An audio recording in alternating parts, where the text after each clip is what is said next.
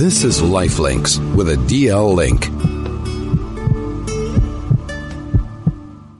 101.9 Chai FM. Welcome to it. This is the DL Link show where we connect you through insights, information and illumination.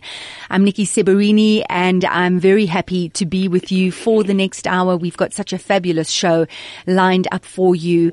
And um, today we're going to start off the show really revving you up and getting you very, very excited about something that is coming up this year. Um, we made a huge thing about it last year. It was hugely successful. And well, as we know, time flies, the clock ticks, and I'm delighted to announce that the Jerusalem Marathon is really just around the corner, happening in March in Jerusalem. Um, we sent a team, the DL Link sent a team last year. As I said, it was so well supported by the community. And you know, for those of you who don't know, Israel is turning 70 years old this year. So the DL Link, as they always do, have set their standards just a little bit higher. They're always striving further and higher. And um, this year they are hoping to send a team of 70 runners. And the question is, are you going to be one of them? Can you? And maybe at this point so early on in the year, you're thinking, there's no way I'm not fit. I don't have my head in the right place. And I think that uh, our ambassador for today's show may very well change your life because because he has been on a most extraordinary journey. Not only did he run the Jerusalem Marathon last year, he ran, he cycled in the 94.7 challenge this year and all representing the DL Link, I might add. And, uh, I beg your pardon, 94.7 last year. And this year, he's going to be running in the Jerusalem Marathon yet again for the DL Link. And I'm talking about Jason Winnick. Jason, welcome to the show. Thanks so much for your time. Thank you very much, Nikki. Thank you. So for those people, Jason, who are listening and thinking, oh, you know, it's a pipe dream. I mean, it sounds fantastic. I'm not fit enough. There's no way I can get there. You've got quite a story to tell. I do. I do, Nikki. So, I mean, let me take you through it quickly. So, um, a couple of years ago, maybe three years ago, um, I, I, was very overweight, uh, very unfit. I was smoking, just wasn't in a really healthy place right. in, my, in, in my life. And uh, I decided to make some changes. Uh, I decided to, to get running. Now, running when you when you're unfit and uh, out of shape really doesn't seem like the thing like anybody wants to do. Sure. But strangely enough, once you get into it, you start loving it, and then you get that that running bug, which uh, which I've had probably for the last uh, last uh, two or three years. So uh, in in the last two or three years, I've lost uh, 22 kilos. Wow! I've reshaped uh, reshaped my life. Um, and I started really slowly. So, so yes, I mean, if you talk about the Jerusalem Marathon and how daunting that sounds, it is daunting, but it's not undoable. I mean, you, you can most certainly do it. The, uh, you know, the Jerusalem Marathon has a, has a 42 kilometer race. It's got a 21, it's got a 10, and it's even got a 5 kilometer, kilometer walk. But, you know, as I say, anybody, anybody can run. If I could have done it, anybody can. You know, Jason, I mean, that is hugely inspirational. The idea of me running is sometimes a little bit scary, but so many people are doing it and the results are just fantastic. I mean, there's so much science behind what running just does for your stress levels. You talk about the runner's high. Do you find that it's helped, never mind the weight and all the achievements um, that have come with it, in terms of dealing with stress? Are you finding that your running's helping in terms of that? Absolutely. I mean, it's, uh, you think of, you think of a tough day at work, or you think of uh, you know anything that's going on in, in your life. You need you need to clear your mind, and I find that uh, you know running either running on your own or running in a group, uh, it just clears your mind. It's it's it's hard work. It's tough out there, mm. but I think when you're running and you and you're thinking about things that you've that you've done that you've got to make decisions on, it's absolutely the best way to do it, without a doubt. So, Jason, what um, what was the distance you ran in the marathon last year? So I ran a 42 kilometers. Wow. Um, it, uh, yeah, I mean, 42 k's is a long way to go. Um, the, uh, the the race itself, I mean, is is I think it's rated as, as one of the top three, top hardest three races in the world. Sure. Um, as you know, you know Jerusalem is is all about hills, right. either an uphill, uphill or downhill. Um, you know, if I reflect on some of the things that that this run that this run had was I mean, you run through the cities, you run through some of the Arab towns, you run up Mount Scopus. And I mean, if you want to understand what running up Mount Scopus feels like, imagine a set of stairs. Wow. Just a couple of kilometers of stairs. That's mm. really the, the, uh, you know, the, how high those, uh, how high those mountains go that you run up. But saying that, you know, you with a couple of couple of thousand runners. I think there was about 40,000 runners in the Jerusalem Marathon over all of the different uh, different kilometers. You see every single person from Jerusalem on the side of the road screaming, shouting. You know, it gives you cold shivers when oh, uh, amazing. when uh, you know when you run around a corner and there's people that you don't know screaming and shouting for you. You know, and then adding on to that, all the people around the world. Uh, you know, you meet a whole lot of people from all over. I mean, it's not just Israelis that run it. Um, and then, uh, you know, it's pros. It's from the pros to people like myself who are just out there to run and have fun. Um, and like I say, tough run. Um, I ran for uh, Link as, uh, as, as, as you mentioned right at the beginning, and uh, I had uh, I had four people's names on my back, um, and uh, those four people, you know, when it got to really tough times, I was thinking about them, and, and to be quite frank, it's, sure. it's those individuals that actually drove me up those hills. So it, it, was absolutely an amazing, amazing experience. Well, that's the whole thing with running with the DL Link. It's taking something that's already extraordinary and it's just adding so much more meaning to it. So, Jason, the how how did you come to the DL Link and the four names that you were running um, for that were on your back? Did, did you know these people? Maybe you can just fill us in. So, so, so firstly, DL Link. I mean, DL Link's been around uh, around for a while, and, and to be quite frank with you uh, you know, I was never really part of the DL Link until I started running, and then understood, uh, you know, that I could run for them in, in in Jerusalem and doing something that I love doing, and uh, you know, just adding a lot of value to other people's lives. So, right. so, so I got involved in the organization. Um, I went out there and I met. Uh, I met um, I met three of the people that I was running for, which was uh, Norman Brayton, Taryn Goldberg, and Marcel Juter, who is actually a cousin of mine. Um, so I, I, ran in their names, um, and uh, yeah, it, it, was just just absolutely absolutely amazing. I mean, Link as an organisation, if you haven't gotten close to it and, and you haven't tried to understand what they actually do, it's an amazing story. This is a non-profit organisation that's looking after just ahead of 650 families who who are in some way affected by cancer. And the things that they do, whilst they seem little things, they're just so important to those those those um, battling with cancer. Just little things like they'll arrive at your house on a Friday with challah. They will go to your house and bring you dinner. They will even work with your kids. So if you if you're suffering and you just had chemo, as an example, uh, DL Link are the you know is is is there to support you, to, to even take your kids to school or do your kids' homework because, you know, you, you, you're unable to do it. Mm. Um, and they really are a lifestyle support organization, which yeah. helps families and just makes their lives better, helps them, you know, recover quicker. Absolutely, absolutely, Jason.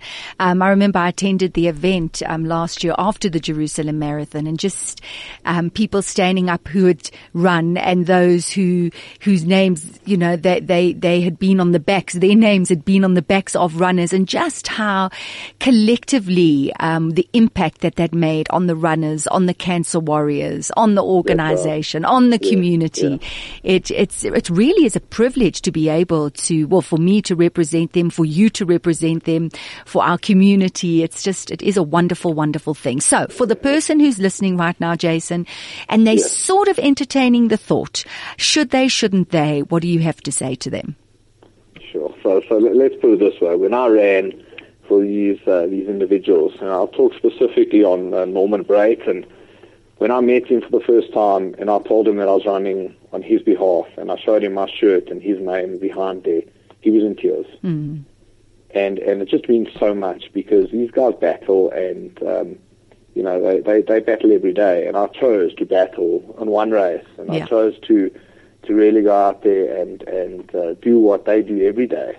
But I did it by choice. Mm. So my so my so my view to answer your question is, you know, if, if you're thinking of running this, do it. It's it's absolutely amazing, and it's you know it's in a couple it's in a couple of months' time everybody can get fit for that. You can go out there, you can do whichever race you want, whether it's a 5K walk or the or the 10 or 21 or even the 42 if you are fit or, or planning to get fit. But it is the most amazing experience that I've ever, ever, ever experienced in my life. Hmm. having people behind you, having the support, having the, you know, doing something that you enjoy doing and, and, and doing it for, for an amazing, um, for an amazing cause. I mean, to put it into perspective, just from people, uh, there, there, were 50 of us that ran it, and the 50 of us, through donations, uh, um, we, we, collected just over 350,000 rand. Gee whiz. Um, yeah. So, just so amazing. amazing. Oh, Jason. Yeah, so, so we need more this year. Yeah. Uh, we need, you know, we, we're, wanting, we're wanting to get to at least 70, as you mentioned earlier, for, for Israel's 70th birthday. Um, but I want more than 70. I mean, I want everyone to just get along, get a pair of tackies and, you know, start walking around the blocks. Let's see Glen Hazel get full, full of people who are not necessarily runners, but want to run for a great cause. And that's really where I am. I'm not a, I'm not a runner. Uh, I started off as not a runner, and I still don't consider myself as a runner. But I love it. I enjoy it, and uh, and this is a great opportunity to do something for others. Um, yeah. Fantastic. Amazing. Listen, Jason, in my book, you are a superstar runner. Um, and thank you so thank much you. for coming onto the show, for inspiring other people. What a, what a life changing event it's been for you. And as, you know, as you said, since you started running as well. All the best for your training, for your prep and for your time in Jerusalem. Thank you so much, Jason. Take care. Excellent. Thank you very much. Thanks. Uh, thanks, Nikki. Bye bye.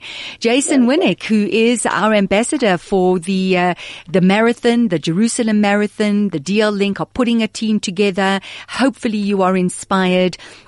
And you can call the DL link directly on 011 485 3269. 011 485 3269. Come on. You can do it. This is Lifelinks with a DL link. Welcome back. Um, this is the DL Link Show where we connect you through insights, information and illumination coming to you on 101.9 Chai FM. And um, so excited about the Jerusalem Marathon and really just an opportunity to push your boundaries. That's what life is about every now and then, don't you think? Well, our next guest certainly pushes his boundaries um, on every level and he's doing it for such a wonderful cause. You know, it's easy to read the newspaper newspaper or to listen to the radio sometimes and be filled with bad news. But I think it's just very often the bad news that's reported because this world really, really is filled with phenomenal people who are doing good things all the time. So we try and bring you the good stories. Um, and the lead of this story is Donnie Botha, who's the editor of Leisure Wheels.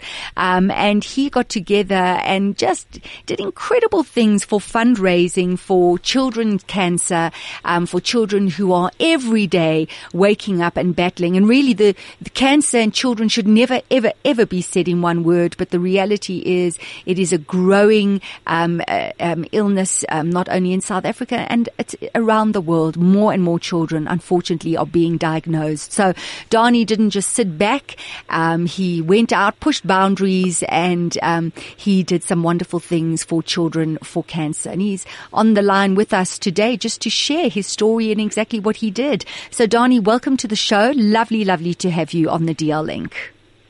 Thank you very much, ma'am. So, Donnie, just very quickly, what is Leisure Wheels? What What is this mag? Uh, Leisure Wheels is an uh, adventure motoring magazine. It's been around for about 20 years, and uh, we cover every kind of motoring adventures, so from overlanding to interesting trips across the country and so on. So anything on four wheels and sometimes two wheels that we that we cover. What a terrible job you have. So boring. yeah, it's not always as, as easy as that. It's uh, the sometimes you have the deadlines to deal with and, and so on. But yeah, it's, overall, it's not a bad job at all. Okay, so you are, I mean, we can say quite firmly that you are an adventure seeker. So where on earth did you come to the idea of um, putting some kind of adventure trip together for children who are battling cancer? Well, it started about four years ago. Um, my nephew lived in Cape Town and he was about 30 years old. And um, I'll, I'll, tell the story very briefly, but mm-hmm. he picked up a problem, a medical problem, and he didn't have a medical aid, so he was subjected to the the government system, mm-hmm. and it took many months and many doctors and many visits to finally figure out that he had um, pancreas cancer of the pancreas. Sure. And by that stage, it was too late. So they just that they the only thing they could do for him was to send him home. So that, and he died probably about a week later. Oh, terrible. So the the whole thing is, you know, cancer is obviously a very bad disease for everyone. But if you don't have a medical aid, it's even worse. So you know, you you don't have a you, sometimes you have a good chance, but often, more often than not, the chances are not very good at all. Mm. So since I don't swim in the waters with sharks and I don't ride bicycles and those kind of things, and I do drive cars, um, a couple of us came up with the idea of trying to drive through seven countries in seven days, covering 7,000 kilometers. And then in each country, we stop at a hospital and, and give the kids some, some gifts. Um, and then the first year, it was now three years, four years ago, Mm-hmm. we um, we didn't do much, you know, media, you know, preparation or anything. We just first wanted to see if it's actually possible. Right. And we got into a Kia Sorento, and yeah, we did it 7,000 Ks in, in seven days in seven Sure. countries. Sure. Let's just put this into perspective. I think it's about, what, 1,400 Ks to Cape Town, right? So we're in Joburg right That- now. And usually, I mean, right, you, you can do it in a day, but if we do, I mean, I'm going to be road tripping down and I'm staying overnight. So it's a bit of a comfortable drive. So you're, you're, you're doing five of those in seven days. Yeah, well, That essentially, yeah, that's correct. That's very hectic. That, that must be pretty exhausting. Yeah, I must say the, the the first year we learned a couple of lessons, lessons and so on, and the routes obviously very important. Um, the first day we did 1,800 kilometers um, Sure. from start to finish, and um, the other thing that's also a bit of challenging, you know, in Africa, it, it's one thing if you drive on the N1 highway, uh, 1,400 kilometers, but in rural Africa, there's always buses and animals on the road. And we also, because of the, the long days, um, we average a thousand kilometers a day for seven days. So we have to drive at night too. So we start at four o'clock in the morning. So then you have, we've had elephants on the road and people and trucks broken down without lights. So it's, it's, it's quite an adventure. Hmm. Not for the faint-hearted, Donnie. Tell us about the seven hospitals that you visited. Tell us about the children who see these dusty-looking men walk into their hospital wards and, and how you've all responded to one another. Um, yeah, yeah. The first year was is quite emotional because you know, for, you know, all of us we have our own kids too, and um, walking into hospital and seeing a a little four or five year old with, with obvious you know injuries and suffering, it's not easy. Yeah. Um, and then but you just have to kind of you know pull it back and just hand out some gifts and see the smiles appear, and it all makes it worth it. You know, and just wait until you're outside to to uh, to release some of that emotion. But um, it's you know, we always wish we can do more, you know, because a little gift is not always enough, but at least it's something. Um, another interesting thing was the different hospitals in the different countries. You know, some, for instance, um, some of the countries have actually got very good facilities for the kids, um, while others have all the equipment, but no, no people to run the actual equipment. So it's a, sometimes it's quite sad. Just the, the, the kids don't have the backing that they deserve. So what are you doing besides driving and um, going and meeting them and giving gifts and, and I'm you know I'm sure just putting a huge smile on their faces. Is there is there more you can do? Because I mean we we're in South Africa. We talk about what's happening in South Africa. You're going from country to country. Are you learning? Are you passing the information? Is are people aware of it? Is it fundraising? I mean, it must be quite frustrating for you. Yeah, well, we we've tied up with um, local non-profit organisations um, to to get money in for, for, for local kids. So um, we partnered up with Cupcakes Cupcakes of Hope. Yeah. So it's, they support children with cancer, families with cancer with no medical aid, which is the, the aim from the start of, the, of our campaign. So we've we had some lovely support last year uh, where we had people baking cupcakes and selling them for all for the towards the cause of the Seven Drive. And um, we, you know, we got in more than fifty thousand rand last year. So that money goes to the families, local families with no uh, medical aid and kids with cancer. And and Donnie, um, the seven uh, places, uh, the seven thousand k's. I mean, and you you've been doing it for three years now. You say, um, are, do you That's right. do you return to the same hospitals? Um, we have returned to some of the same hospitals, but sometimes we visit new ones. Okay. Um, you know, every time we, we learn something new and we hear, we hear about something different. Um, it's also interesting just to to the different countries. For instance, in Lesotho, um, one of our last stops, normally there is not a real focus on cancer. um, AIDS is a huge problem there. So unfortunately, if a child does get sick, often it is just you know um, you know diagnosed as, a, as an age-related sickness. So we try and um, go to places that we can you know do the best um, work with we can and hand out the, the gifts there for the kids. Mm. How's this changed your life, Donnie? Well, it's um, made me appreciate what I have a lot more. Mm. You see things, you know, in Africa where kids don't have, um, you know, people don't even have toothbrushes. I mean, they share a toothbrush in the family of four or five, mm. and then you realize how lucky you really are to have what you have. Um, and also, obviously, your own kids. You know, to, to be thankful that the, that they do have the, the health and so on. Mm. And um, yeah, and it, it actually kind of made us all try to do more and more, you know. So for the next seven drive, we hopefully will go even bigger, reach more people and so on. Well, Donnie, please keep us updated. Um, you are adventurous uh, souls, but very generous souls. And um, thanks for bringing the stories and to the show and to our listeners. And keep keep on with the, the wonderful work that you're doing. It's it's been great, great having you on the show. Thank you, Donnie. Thank you very much and thank you for the support. All the very best. Thank you. That was Donnie Botha, um, editor of Leisure Wheel. So that is the Seven Drive. It was held last year from the 16th to the 22nd of September. 7,000 kilometers in seven days. They went to Namibia, Botswana, Mozambique, Lesotho and South Africa. Amazing pictures. I've seen the most heartwarming, uplifting videos of these little kids when they arrive at the, at the hospitals and these, some of these little kids shy and some of the little kids dancing. And, you know, we have to share these stories all the time. We have to stay awake. Um, sometimes we, we get very comfortable in our lives, but we need to stay awake because the, the our, our, our, real mission in life is living and giving and, um, and, and really doing whatever we can for others. So hopefully we bring that to you here on this wonderful show, the DL Link. We're going to take a break. We are going to be back. Um, I have a wonderful cancer warrior who's connected to the, the, the Seven Drive and she's going to be sharing her story with us. So don't go anywhere. This is Lifelinks with a DL link. Well, thank you for staying tuned. This is the DL Link Show where we connect you through insights and information and illumination. We've been talking about the Jerusalem Marathon. We've been talking about an incredible initiative called the Seven Drive. And now I have um, on the line a cancer warrior who has fought many battles but continues to give and change people's lives. Margaret Pretorius, welcome to the show. Thanks for joining us. Good morning. So, Margaret, before we talk about your connection with the Seven Drive, um, because you are very intimately connected, um, tell us a little bit about your story, Margaret. Um, as you said, living a great life, everything going your way, and then all of a sudden you get a diagnosis that changes everything.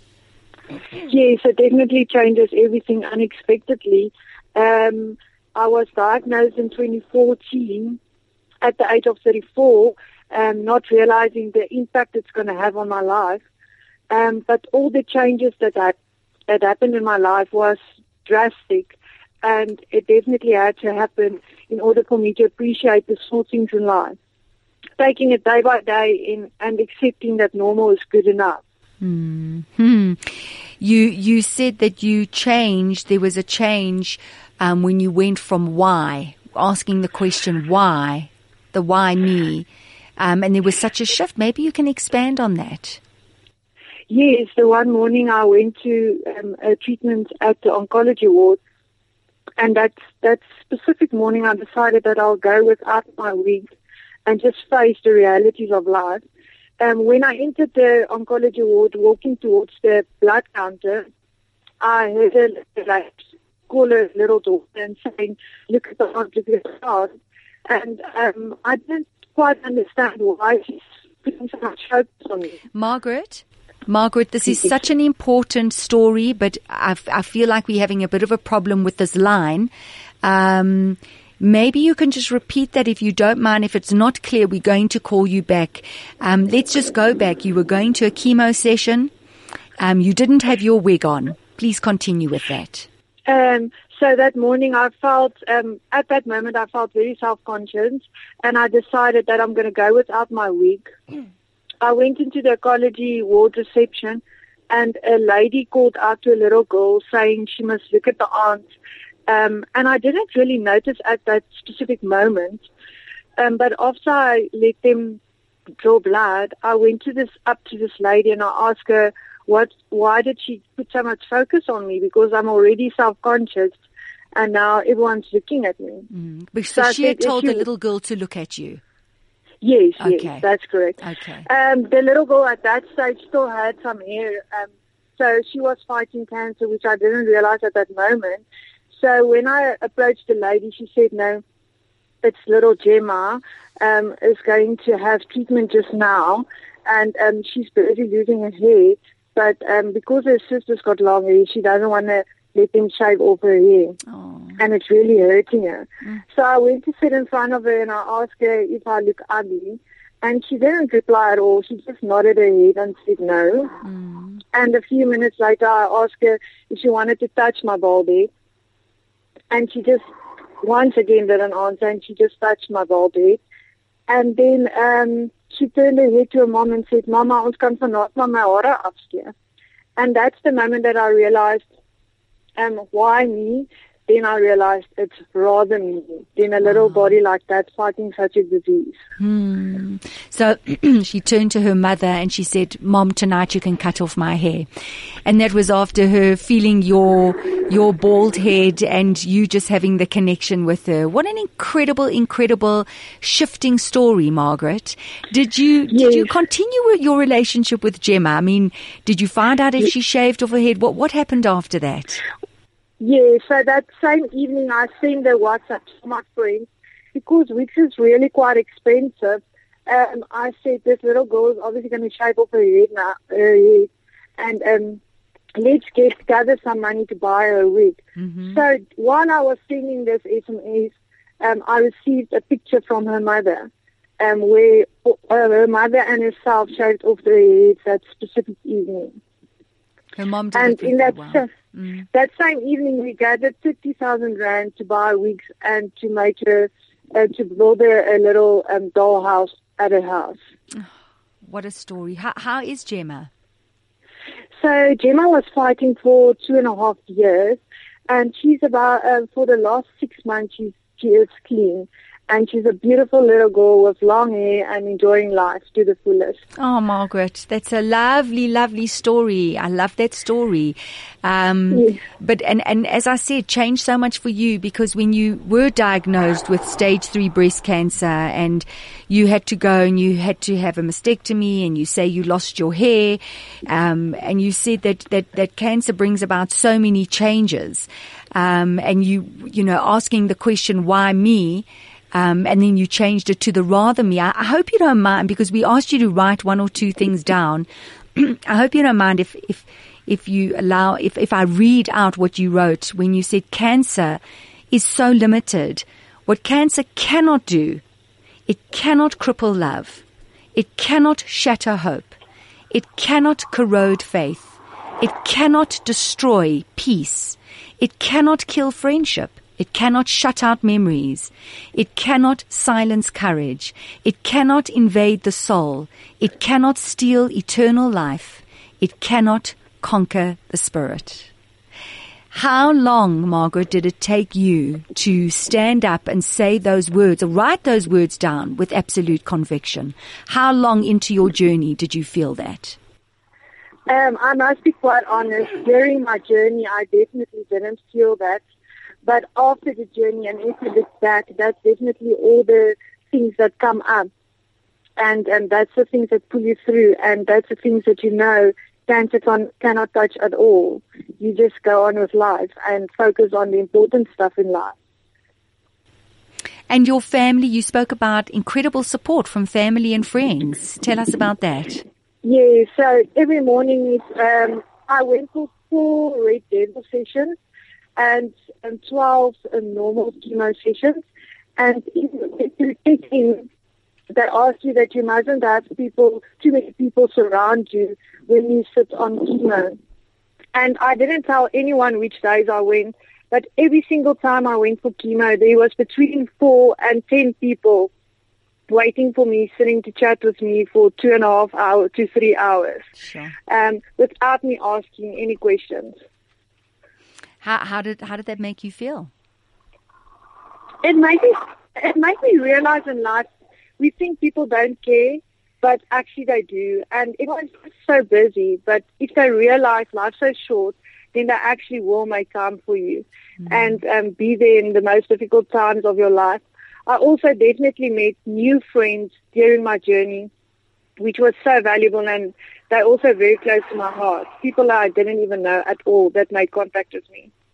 And you know what comes up for me as well is not only is it this uh, journey for you and you start to um, let go and allow people to help you, but you're allowing other people to stretch themselves to think, okay, I'm going to take time out the next two and a half hours and I'm going to sit with Margaret. And it's just a, such a giving and receiving experience for everyone. There's so many gifts in Yes. that. So many gifts. That's so true. And to let your independence go was for me a quite a big thing because I, I like to do things on my own and carry on on my own. But if you've got cancer, you have to rely on your support and your friends and your family.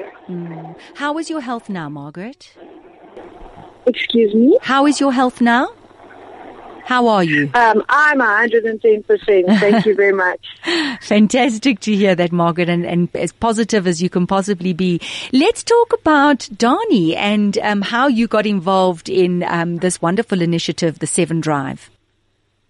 Yes, um, so a few years ago I was at an event, uh, in events, and I'm back in events now. But um, me and Donnie work together quite often, and when we went for coffee after my whole experience, we chatted, and I told him that I would love to make a difference in small kids' lives. And he said to me, I don't have to worry. He'll think about a, he'll think of a concept that we can execute yearly to together make for kids fighting cancer. Mm-hmm. And that's when they came up with the 7-7 drives, where they drive 7,000 kilometers in seven days. And the initial first 7-7 drives was seven different countries as well. And in the first year, we didn't really um, uh, get a lot of funds, so we did do it more for childhood ca- cancer awareness and um, telling everyone the early warning signs, because that was one of the things I picked up with Gemma. The fight was so hard and long because the doctors didn't diagnose her correctly in the first three months. Hmm. And that's the thing with cancer, three months is quite long. Yeah, we, I mean, that's definitely been highlighted when we've discussed it in the past is the early detection and how very often um, children are misdiagnosed um, because they're children. So cancer is, you know, the, the last diagnosis that they go to. I, I came across quite a frightening statistic, um, the reported worldwide incidence of childhood cancer. Um, and that it's increasing from 165,000 new cases annually to 215,000 cases for children. And that's for children 14 years and younger. And it's about 85,000 new cases for uh, between 15 and 19 year olds. And, and of course, many, many of those cases are uncounted and unreported because of lack of cancer registries. And Dani was talking about going to a country like Lesotho, for example, where, where AIDS is a huge problem and where children are dying and they're putting it down to AIDS and that in fact they, they had the, they had cancer. How, how do you deal with that challenge when you're going around and, and trying to send out a message for early detection and you're going to places where, you know, cancer awareness is just not a priority at all? Yes, it's quite a challenge to firstly get into those hospitals and get communication. Um, most of the times they do misdiagnose it as different diseases. But it is quite interesting that um, these days, after our last 7-7 drive, it was more, the people were more, more aware of cancer and childhood cancer awareness. Hmm. Did you did you go to some of those hospitals, or were you just So, organized? and Johnny is the the guy who does the drive himself. I'm the logistical and backup support. I arrange the, with the hospitals and accommodation and stuff. So Donnie and them are the team that actually go and execute the whole seven seven drive. Hmm. I I saw I saw a wonderful video. Uh, my producer Lee sent me some of the footage taken from some of the kids at the hospitals. And it's so, you know, these little kids dancing and listening to music and singing. And it's just, it's so heartwarming and heartbreaking at the same time that these young kids have got cancer. It's just, you know, it's, it's yes. So the one thing I also noticed, because I'm always there when they depart on their journey and return at the last hospital, the one thing I really notice is those kids are so excited and happy to actually get something small and to, to just talk to people. And they, they, when they get diagnosed, obviously the families need to keep on working to be able to pay for their treatments and stuff. So they just there lying on the bed alone, keeping themselves busy. So the the faces of the seven seven drive team definitely lightens up their day for mm. for for maybe just a short short while, but it does make a difference. Mm. I love it. It's a wonderful initiative, Margaret. I hope that you're going to keep us updated. I mentioned to Donnie as well. Please do. We love to cover these stories.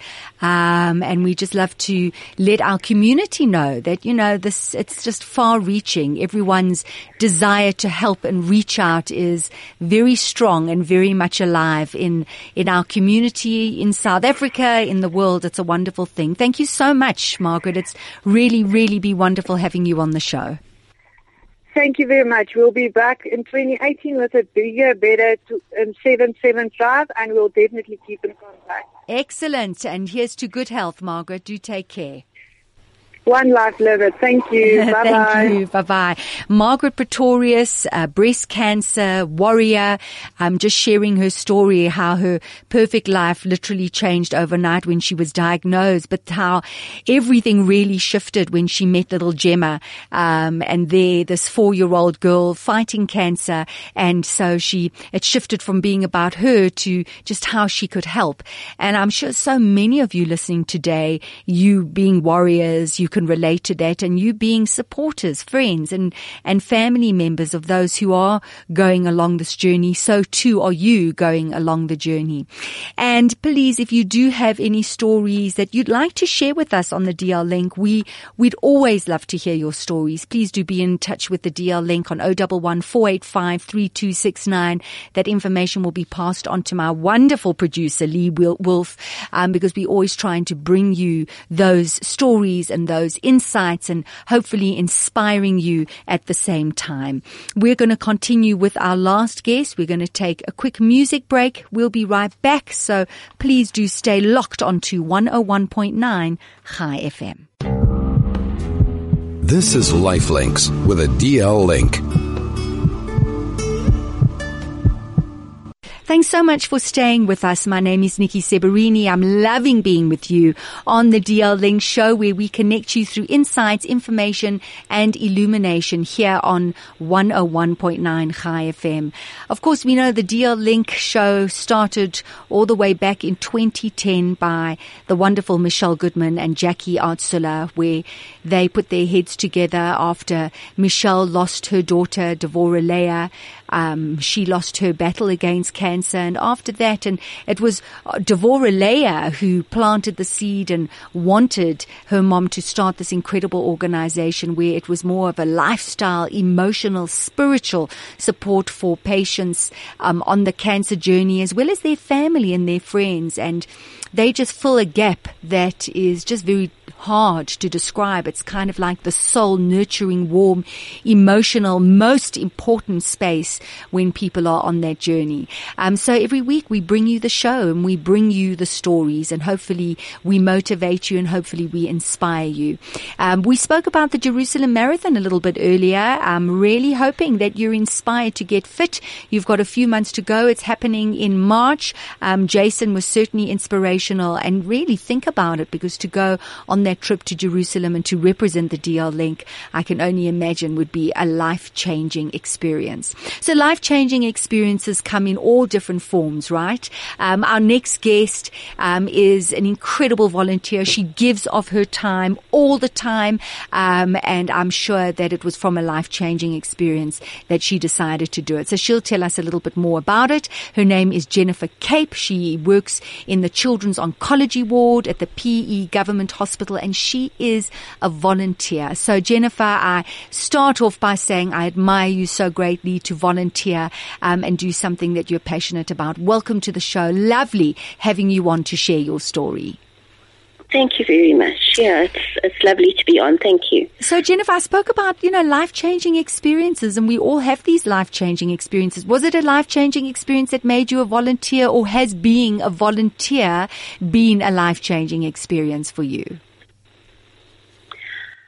Um, I think I really got involved here because I have a heart for children Mm-hmm. and a compassion for those who are suffering. Right.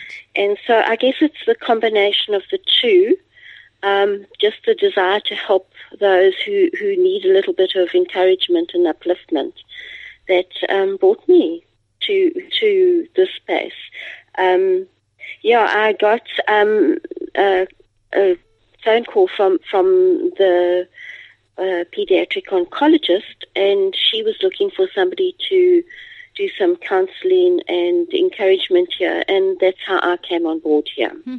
So let's talk about when you first walk into a ward where you have children of different ages, um, and they're fighting um, this, battling this this illness. You know, when you see children, you want to see them with flushed faces and giggling, filled with energy, running around and exploring. And you're seeing really um, a different scenario. What what was that like for you? Um, it's obviously very difficult.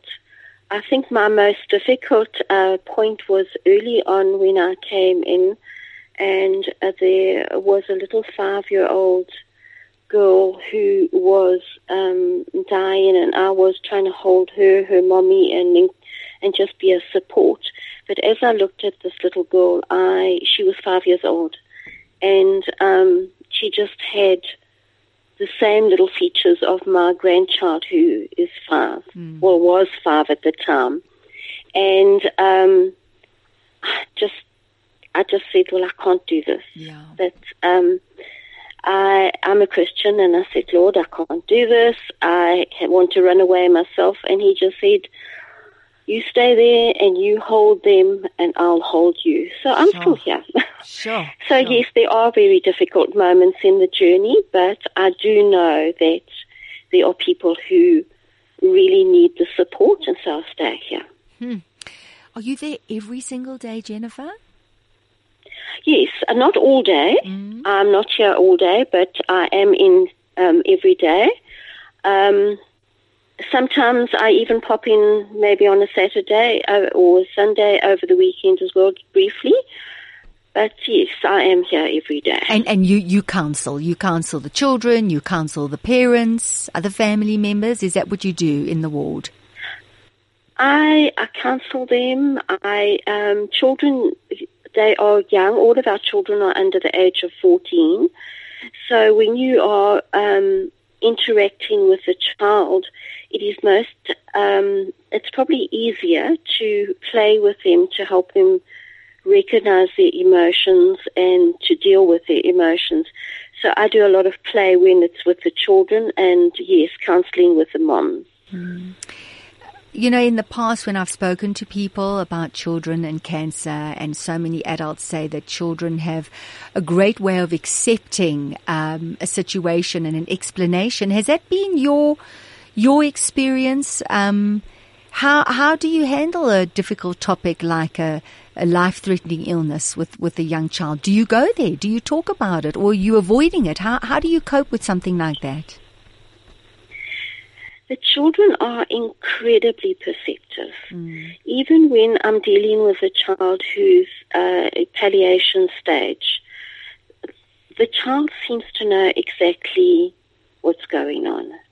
They might not voice it to their moms, to their parents, they, but they, as I interact with them, it becomes very apparent they are aware what's going on.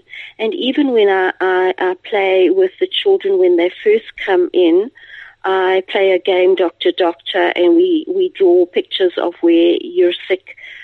It's quite incredible how these children can pinpoint um, exactly where they are sick, even to the point with one child um, she she drew a sort of a blob in her her tummy, and then there were dots going down her leg. Mm-hmm. And I said to her, "What's that?" And she said to me, "No, the main sickness is in my tummy.